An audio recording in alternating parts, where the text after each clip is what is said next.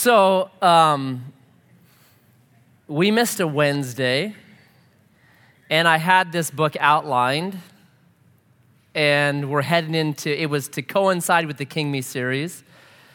So, what that means is, I was going to do 11 chapters on two Wednesdays, and now I have one Wednesday to do 11 chapters. So that means either I need to do uh, snow makeup, which would mean we go till 9:30. But um, I love you, and the kids' workers. And I don't want a bunch of bent three year olds coming in here and like hanging me. So uh, I'm not going to do that. I'm going to I'm, I'm going to go pretty fast. 30,000 foot view. Check out what I say. Um, I'm just going to kind of drop seeds, and then you can see what you think about the seeds that I drop. Um, these chapters, it's, it's kind of like this. Who here has watched the movie Gone with the Wind? Ah, look at that. Still a well watched movie. What, 1939, I think, or something? Maybe it's not that old. 1950? What is it? 39. I was right, yeah. So, old movie. I watched it when I was about 11, I think. And uh, if you know the ending of it, uh, Scarlett's trying to get back Rhett Butler, right? So, the end scene is Rhett Butler says to Scarlett, I'm taking off. I'm leaving you. And so she says, Well, what am I going to do? What's going to happen to me? And he replies, Frankly, my dear, I don't give a dance. You thought I was going to say it, huh? No, no, I won't. and that's the end of the movie. And I remember as an 11 year old, I was just ticked. I'm like, What? Like that, you're leaving so much loose here. It was the first movie that I ever remember where things were not and they lived happily ever after. There was no kind of summation, there was no like f- final kind of solution. It was, well, oh, well, are, do they get back together? Don't they? Like there's all these questions that remained. I hated it. Hated that. Like I don't like that. I want it tight. Well, Ezekiel's a lot like me because he wants to sum up all the loose ends. So, what we've seen in chapters 1 through 37 is essentially this Ezekiel says, Jerusalem and the temple are going down. And it happens. And then what you have is hope begins to come in. Chapter 34.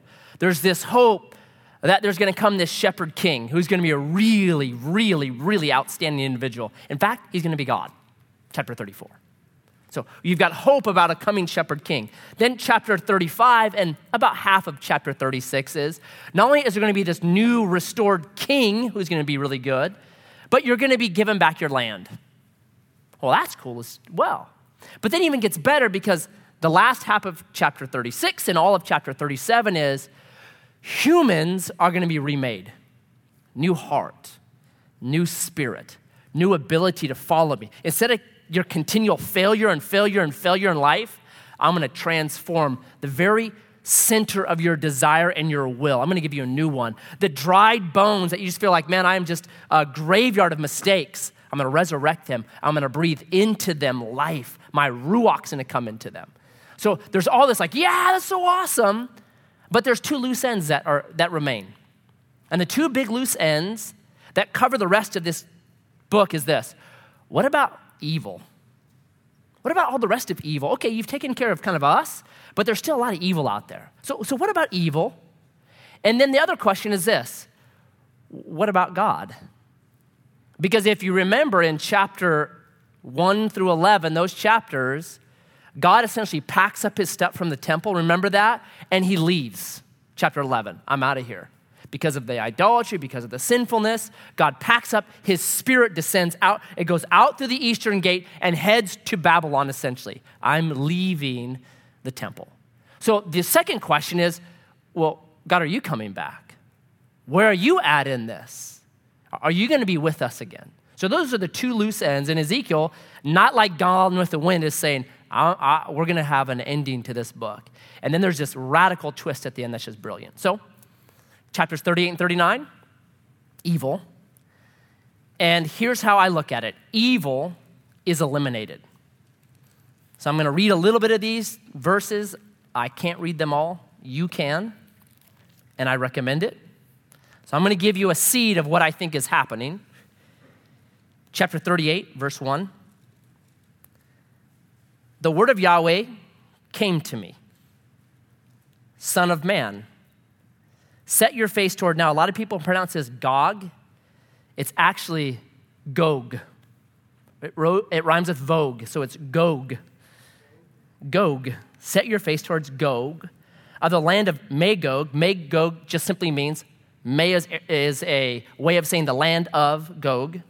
So he is Gog of the land of, land of Gog, the tree, chief prince of Meshech and Tubal, and prophesy against him and say, Thus says the Lord God, Behold, I am against you, O Gog, chief prince of Meshech and Tubal, and I will bring you and put hooks in your jaws, and I will bring you out and all your army, horses and horsemen, all of them clothed in full armor, a great host, all of them with buckler and shield, wielding swords, Persia, Cush, and Put are with them, all of them with shield and helmet, Gomer and all his hordes, Beth Togarmah from the uttermost parts of the north with all of his hordes. Many people are with you.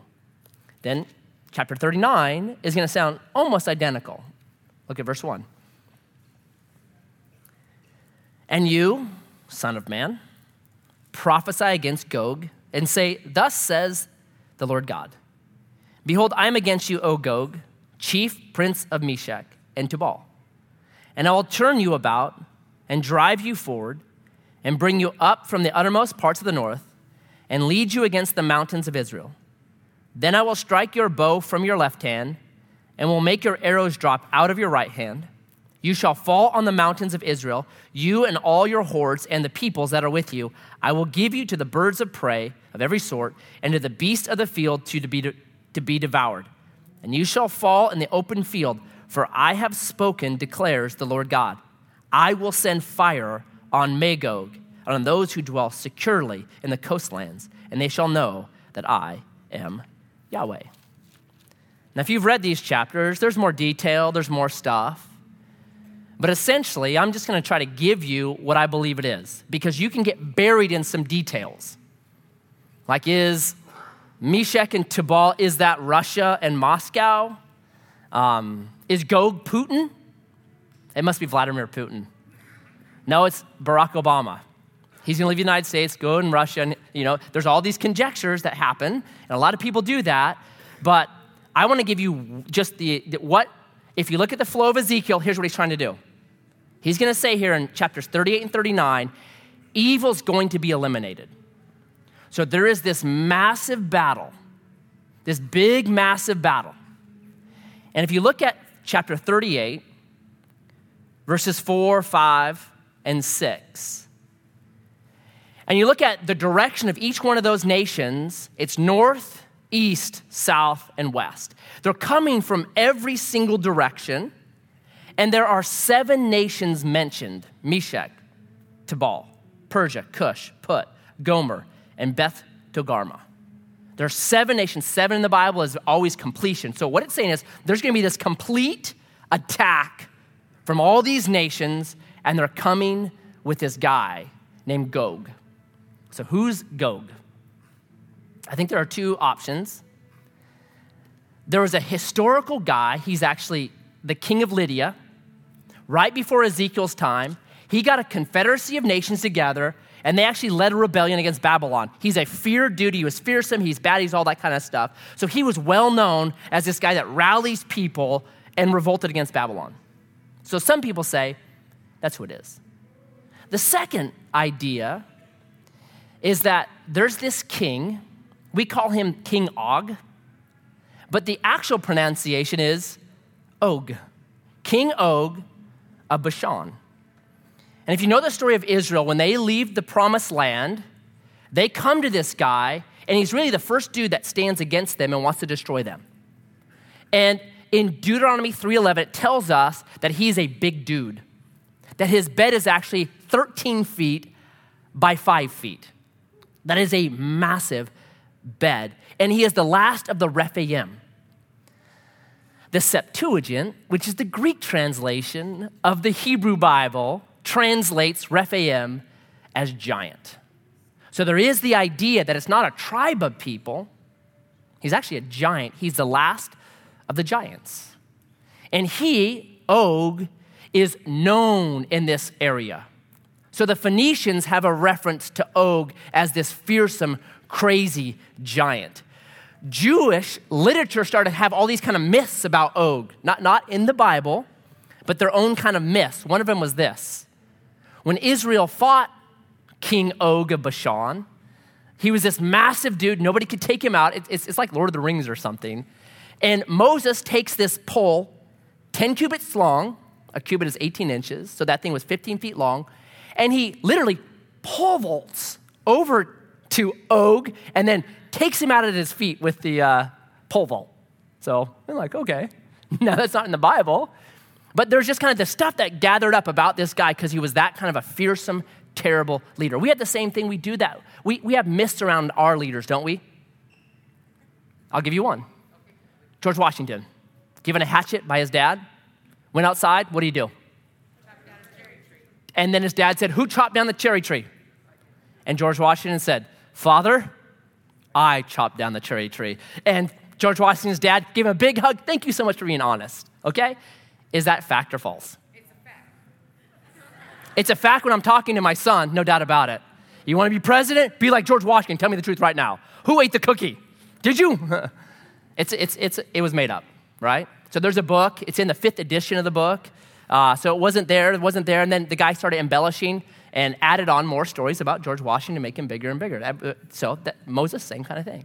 So what had happened to King Og of Bashan was he became this kind of like, look out, this is a massively bad dude. So Og, my thought, is evil. Gog is evil embodied. It would be like me saying this ISIS found the remains of Hitler and they've cloned him and they've started the Third Reich again. Right? That would be terror for us. Like, are you kidding me? We have to face this again? It's that idea. it is here's the worst leader. He's coming, but it's more than physical. See, there's something behind Og, there's something behind Gog. And if you look at chapter 39, look at verse 18. And if you've been with me for a while, this might ring a bell, it may not. It says this You shall eat the flesh of the mighty, the Gabor, which has a long history to it, that word, and drink the blood of the princes, the Nasir of the earth, of rams, of lambs, of he goats, of bulls, all of them fat beasts of Bashan.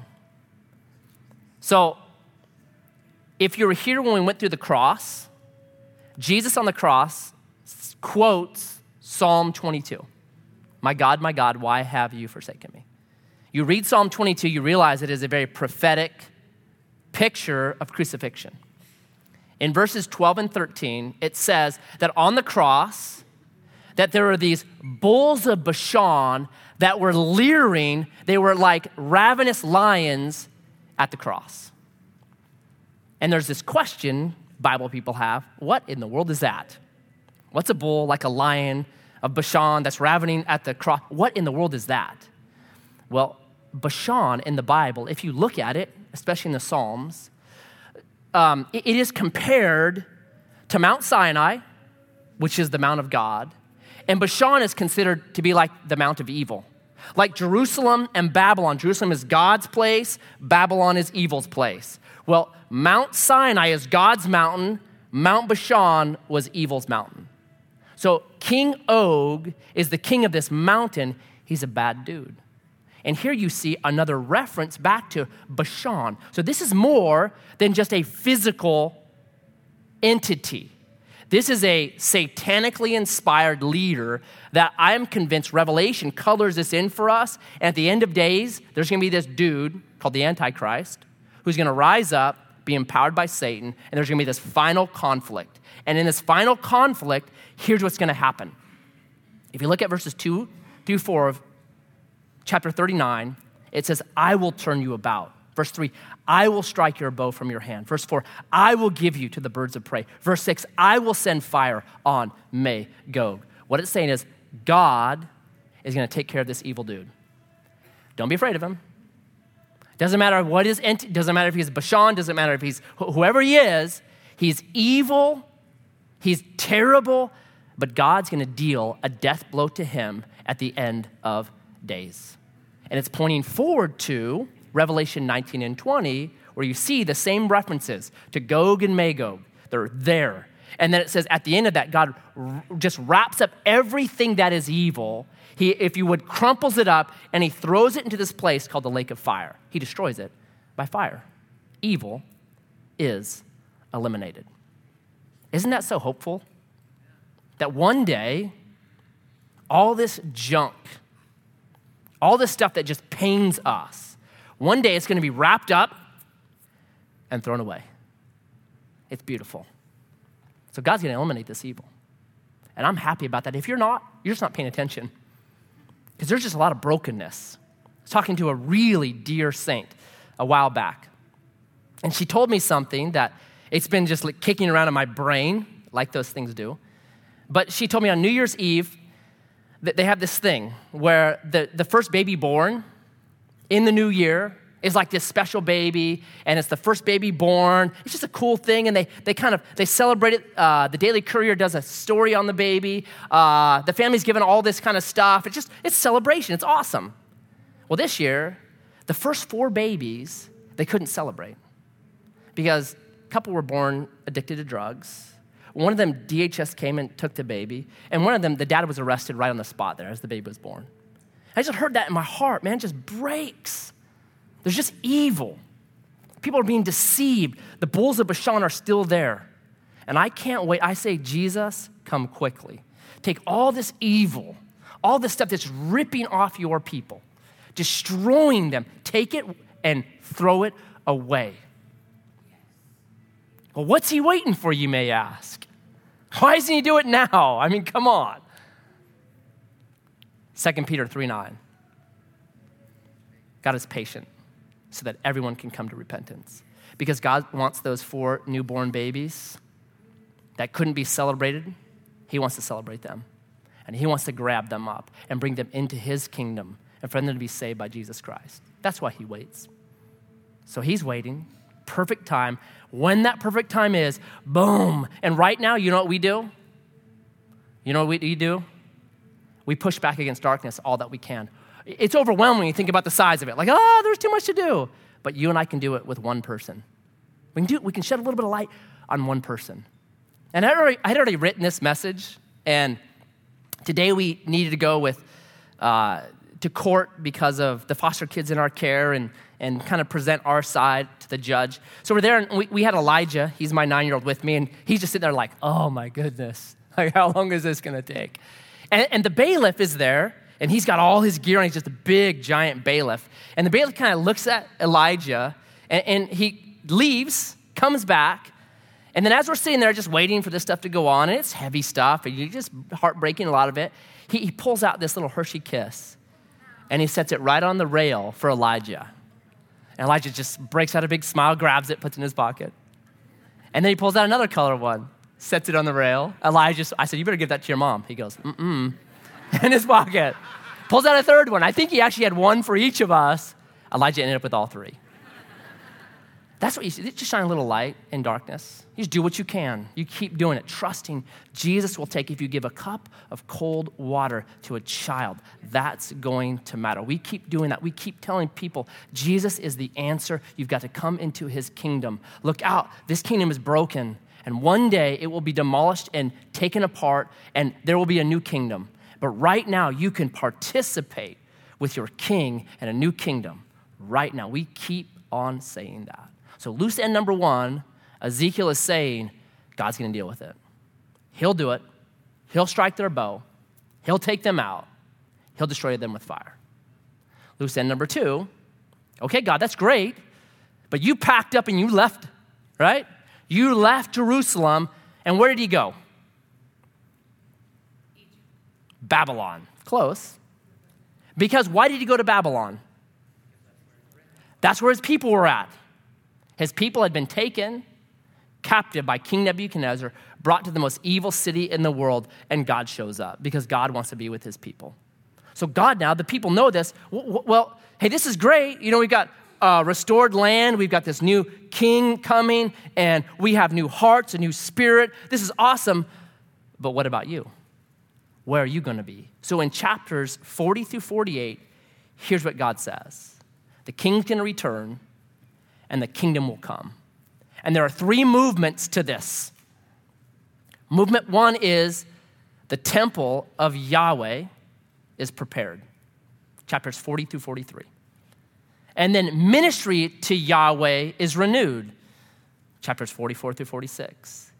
And the city of Yahweh is established, chapters 47 through 48.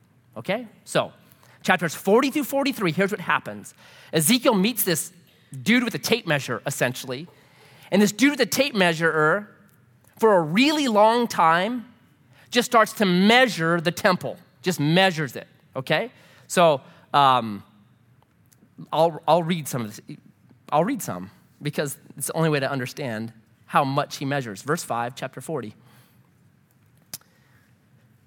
And behold, there was a wall all around the outside of the temple area, and the length of the measuring reed in the man's hand, his tape measure, was six long cubits, each being a cubit and a handbreadth in length.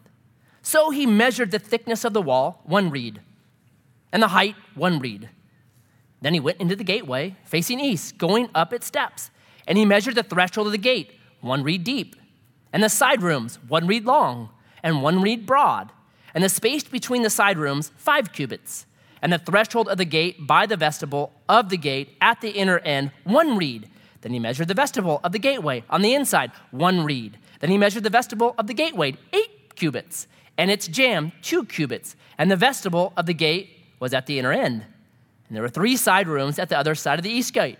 The three were of the same size, and the jambs on either side were of the same size. Then he measured the width of the opening of the gateway, 10 cubits, and the length of the gateway, 13 cubits.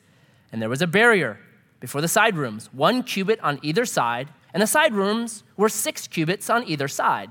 Then he measured the gate from the ceiling of the one side room to the ceiling of the other, a breadth of 25 cubits. The openings faced each other. He measured also the vestibule, 20 cubits, and around the vestibule of the gateway was the court. And from the front of the gate, at the entrance of the front of the inner vestibule, at the gate was 50 cubits. And the gateway had windows all around, narrowing inwards toward the side rooms and toward their jams. And likewise, the vestibule had windows all around outside, and the jams were palm trees. He measures a lot. And he just keeps measuring chapter 40, chapter 41, chapter 42, chapter 43. He just measures and measures and measures and measures. Like it's like watching a really bad slideshow of somebody's vacation, right? They're like, hey, here's a picture of me in a sunset. Oh, here's another picture of me in a sunset. Oh, wait, here's another picture of me. You can't really see me in this one, but check out that sunset. Right? You ever been, been to that slideshow? Okay, you've probably done one then. Don't do it anymore. It's kind of like that. You're just like, are you kidding? How much can you measure? So here's what I say a picture is worth a thousand words. I have a slide of what the rest of this chapter is. That's what he measures, okay? That is this temple. It's this temple that's being prepared. Big, giant, huge temple with a massive, massive altar. So there it is. You can read the rest if you want to, but there's a reason for all this. Like all this detail, why all the detail? Well, look at chapter 43, verse 1. This can go away now. Was that worth a thousand words? I could have kept reading just cubits and cubits and vestibules and doorways and archways. So here's why all the detail. Chapter 43, verse 1. Then he, same dude, tape measure man, he led me to the gate. When you have a tape measure, you want to measure everything, right? That's what this guy does. He's like my son, Myron. Whenever he has a tape measure, he is measuring everything. Then he led me to the gate, the gate facing east. And behold, the glory of the God of Israel was coming from the east. Remember what happened in chapter 1 through 11? It departed through the east. Now, looking out the east gate, what happens? They're seeing that Ruach storm return. And the sound of his coming was like the sound of many waters and the earth shone with his glory. And the vision I saw was just like the vision that I had seen when he came to destroy the city, and just like the vision that I had seen by the Chebar Canal, and I fell on my face. As the glory of Yahweh entered the temple by the gate facing east, the Spirit lifted me up and brought me into the inner court, and behold, the glory of Yahweh filled the temple. That's why all the detail. Dad's coming home. Father God is coming back home. I love that. If you get nothing else from tonight, get this the faithfulness of our Heavenly Father. He does not abandon his kids. And it can be very hard to see that when you're in a refugee camp by a sewage canal outside of Babylon and you've just been had the snot kicked out of you by Nebuchadnezzar. Very hard to see God's faithfulness in that moment. Very hard.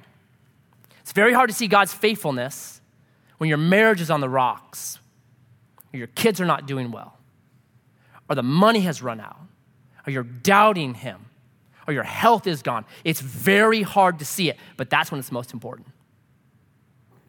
I love the words of Jehoshaphat. When he, he just thinks we're done. And in Second Chronicles, chapter 20, verse 12, he says this I don't know what to do, but my eyes are on you. That's the best thing you can do. When you're a refugee camp, when your marriage is on the rocks, when your kids are not doing well, when there's financial problems, whatever, I don't know what to do, but my eyes are on you. It's like Peter in the storm. Man, he did fine till what? He took his eyes off Jesus and he sank like a rock. Never, ever, ever forget the faithfulness of God. Never. Like, I think every message should kind of be like a Christmas message, or every message should kind of be like an Easter message. Like, hey, don't forget. Don't forget Jesus. When things seem darkest, when it seems impossible, when there is no hope, that's when you keep your eyes on Him. Because look out, every miracle began with a problem. Look out, that's the time He will work. One of my favorite texts is Romans chapter 7. Because it just kind of goes through, oh man, I don't do what I want to do, and I, and I do the things I don't really want to do. And, and then there's just, just who's going to save me from this body of death? This flesh is killing me. And then 725, I thank the Lord Jesus Christ. Who's going to save me from me? I thank the Lord Jesus Christ. Who's going to thank me? Who's going to save me from Babylon or from a refugee camp or from all the doubt I have? Who's going to save me? I thank the Lord Jesus Christ because of what he did for me on the cross and what he has done to me at salvation. I thank the Lord Jesus Christ. Never forget the faithfulness of God. He'll come home. He's coming home. That's what this chapter says. It's brilliant. So you got this tour, and then, then movement number two is the ministry to Yahweh. And you see this prince. It's in chapter 44, and I'll read a couple verses of it.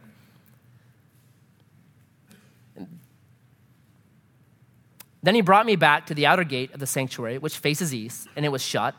And Yahweh said to me, This gate shall remain shut, it shall not be open, and no one, no one shall enter by it, for Yahweh, the God of Israel, has entered by it.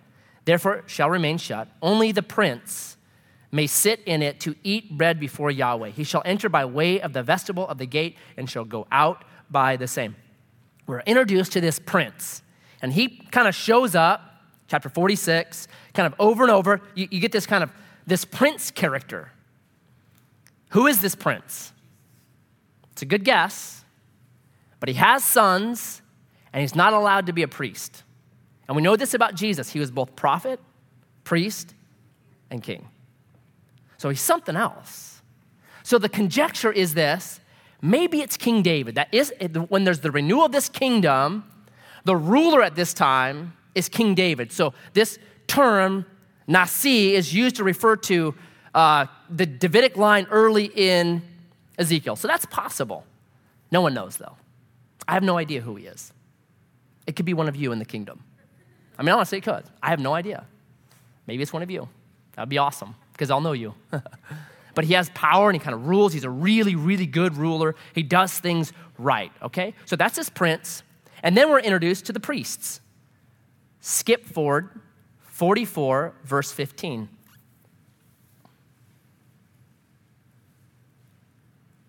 Now, before this, who has always been the high priests?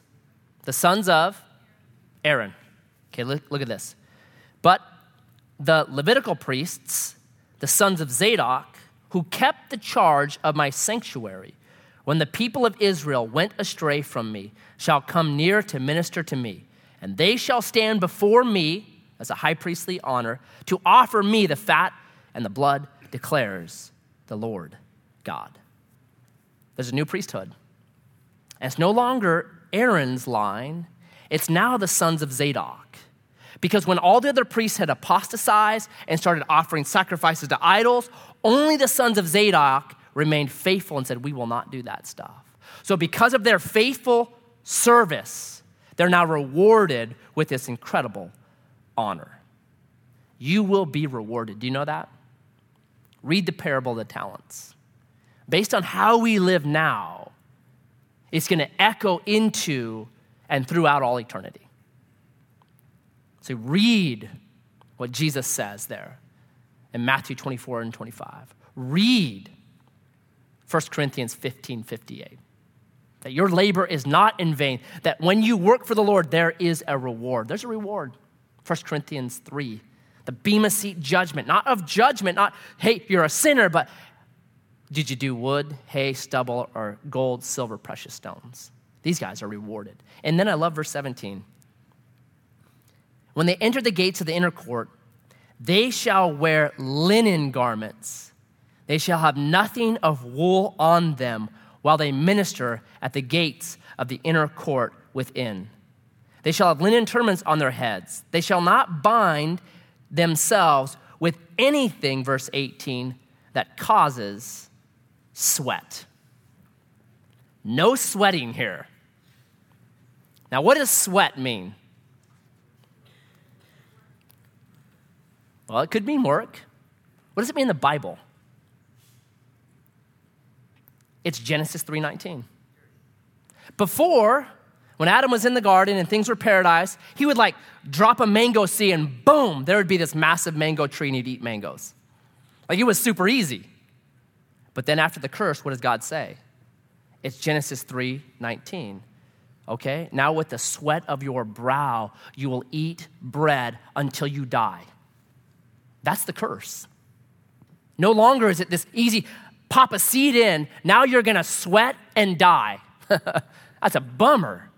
So, what God is saying here is that's not the way as it is anymore. There's gonna be no sweat here. The curse has been lifted. It's not going to be that way anymore. And I personally believe inside the church, we're, we're supposed to be a little colony of that. That when it comes to ministry, there shouldn't be sweat. We shouldn't have the wrong garments on. I think too often, what happens in church is we see needs kind of as pastors, and then we're just kind of grabbing anybody and we're putting wool on them or Saul's armor on them, and we're guilting them into the wrong ministries. Ever been guilted into the wrong ministry? Where it's just sweat for you? hey, we need help in the kids' wing, which we always do. You're like, well, you know, maybe I could help with the kids down there, even though I hate kids.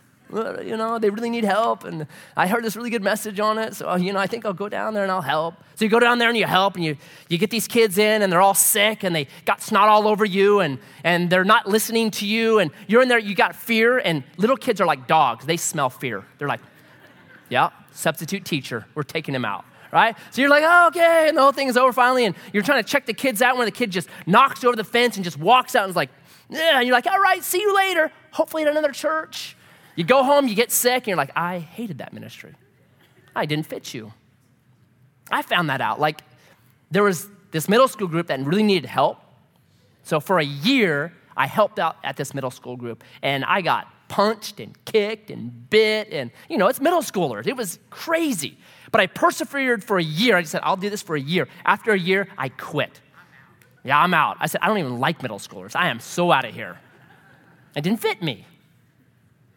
I think we have to be honest with things like that's Saul's armor for me. That's wool for me. It doesn't fit. We should find ministries where when you're really in the right, it's not going to be easy. I'm not saying it's easy, but it's always good. Man, that's just good. That was good God used me. He flowed through me. That was beautiful. That was good. I'm not saying it's supposed to be easy, but man, ministry should be good, okay?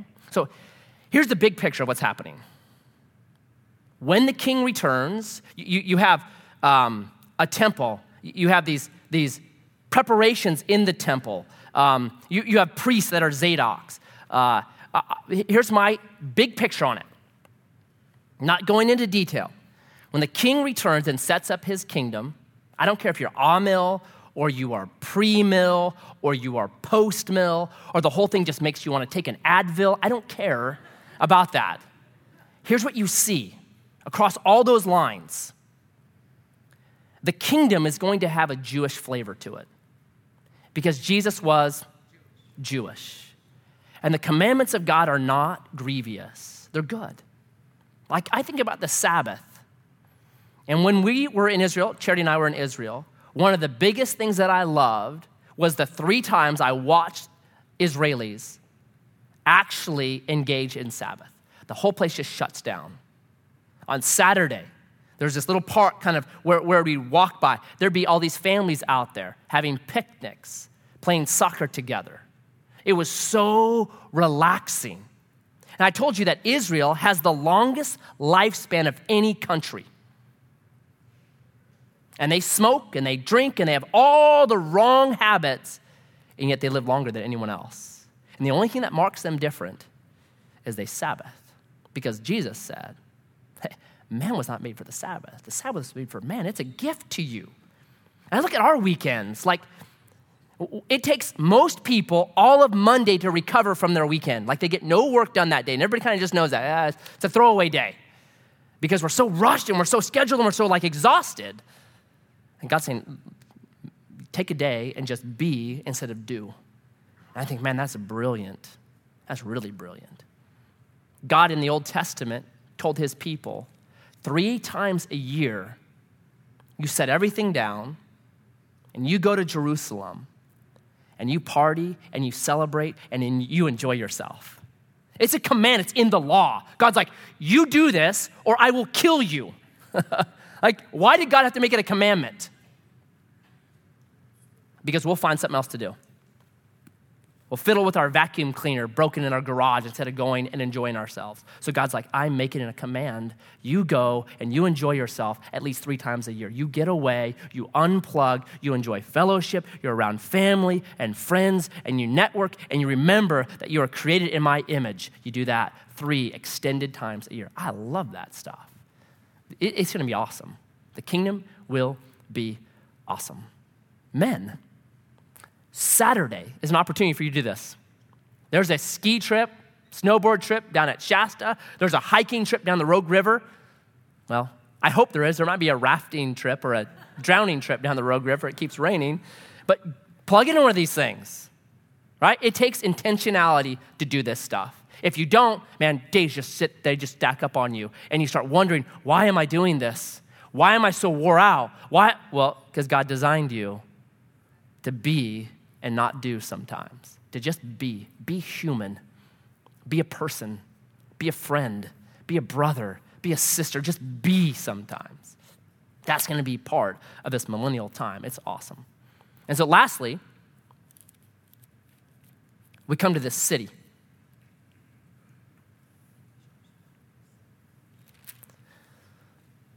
Chapter 47, verse 1.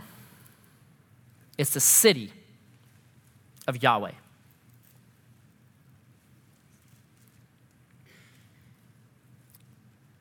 Then he brought me back to the door of the temple, and behold, water was issuing from below the threshold of the temple toward the east from the temple face for the temple faced east.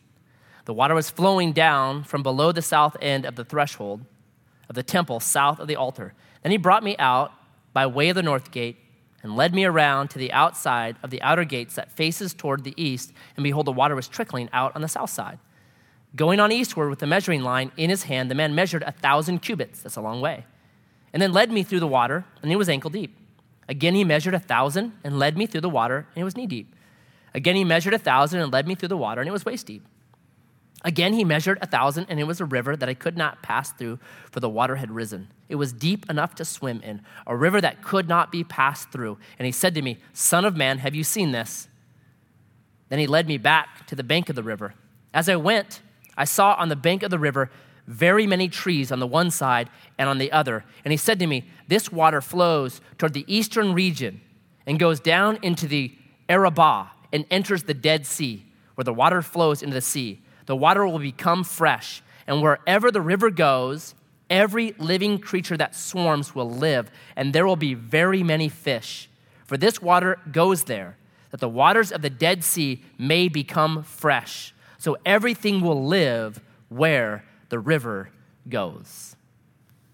It's this city, and it has a river running right through it. I think God likes cities with rivers running right through them. I know I do.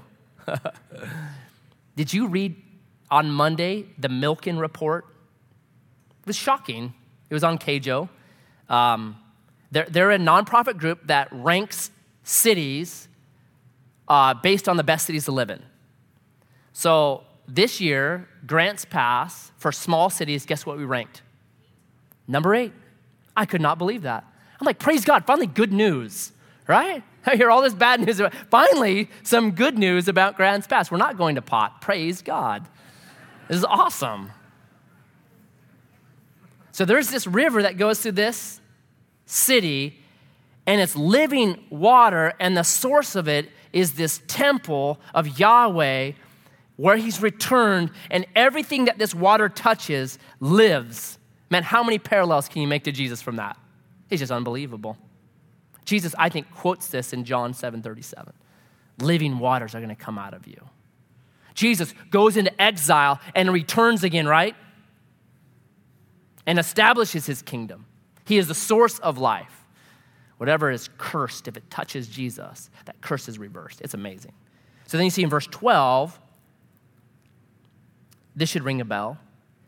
And on the banks on both sides of the river, there will grow all kinds of trees for food. Their leaves will not wither, nor their fruit fall, but they will bear fresh fruit every month because the water for them flows from the sanctuary. Their fruit will be for food, and their leaves for healing. Ring a bell? Yeah, Revelation 22 2. Right? Ezekiel is looking forward to the same vision that John the Revelator gets on the island of Patmos. Really incredible. So here, here's what you get. The rest of this, the land is divided up, given back to the tribes. Very different division than what happened in Joshua. A new, better division, more equitable. Land always stays with the people. Like God is really concerned about land staying with families. It's an amazing thing. It's way cool. So there's always the family farm to return to. I love that idea. And then you have, at the end of this, the last verse, and this is what we'll end on. Chapter 48, verse 35 says, The circumference of the city shall be 18,000 cubits, and the name of the city from that time on shall be Yahweh is there.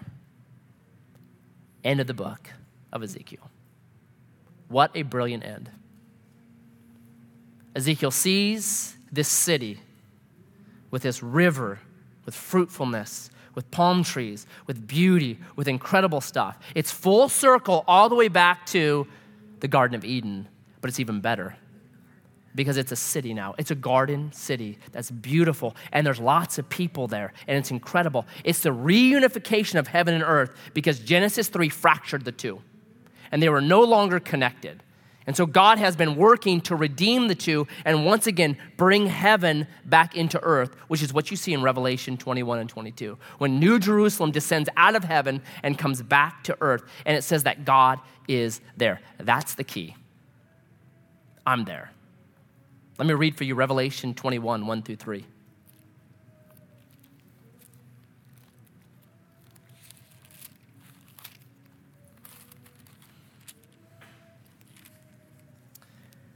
Then I saw a new heaven and a new earth. The first heaven and the first earth had passed away, and the sea was no more. We'll talk about that in Genesis 1. And I saw the holy city, New Jerusalem, coming down out of heaven from God, prepared as a bride adorned for her husband.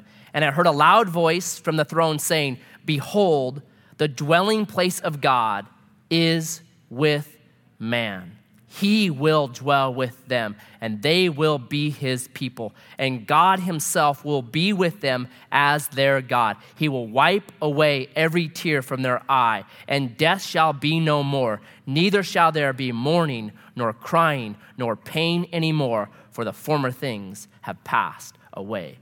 Praise God. The end is a garden city where we live with God for eternity. What are we going to do? I don't think God's done being creative. I don't think the six days exhausted God's creativity.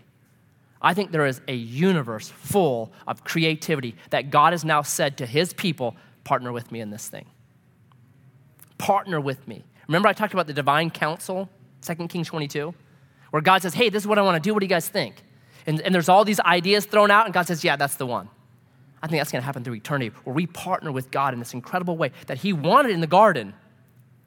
But humanity fractured that thing, and He's now redeemed it, brought it full circle, and there's this renewed earth, and now we partner with God through eternity, ruling and reigning underneath our King of Kings for eternity. It's going to be brilliant. When people ask me about, like, what's heaven? I have one word it's more. I don't care what you say or what you think or any book you've read, it's more. It's more than you could put your mind into, it's more than you can imagine. Eye has not seen and ear has not heard the wonderful things that God has in store for us. So Ezekiel is writing to people living in a refugee camp outside of the most wicked city in the Bible, right alongside a sewage canal and his answer for hope to them is this there's a city, and the name of that city is Yahweh is there. That's our hope. Do you know that? That's our hope. We get so focused on this thing right here jobs, money, house, remodel, whatever it is that we forget our destiny is to one day live in a city whose name is Yahweh is there. That gives me hope. That gives me hope when I see evil. That gives me hope when I hear stuff. That gives me hope. It gives me hope. One day, one day, we'll all live in a city whose name is Yahweh is there. And so, Jesus, we pray come quickly. And we pray that when we're here, we would occupy and we would share Jesus.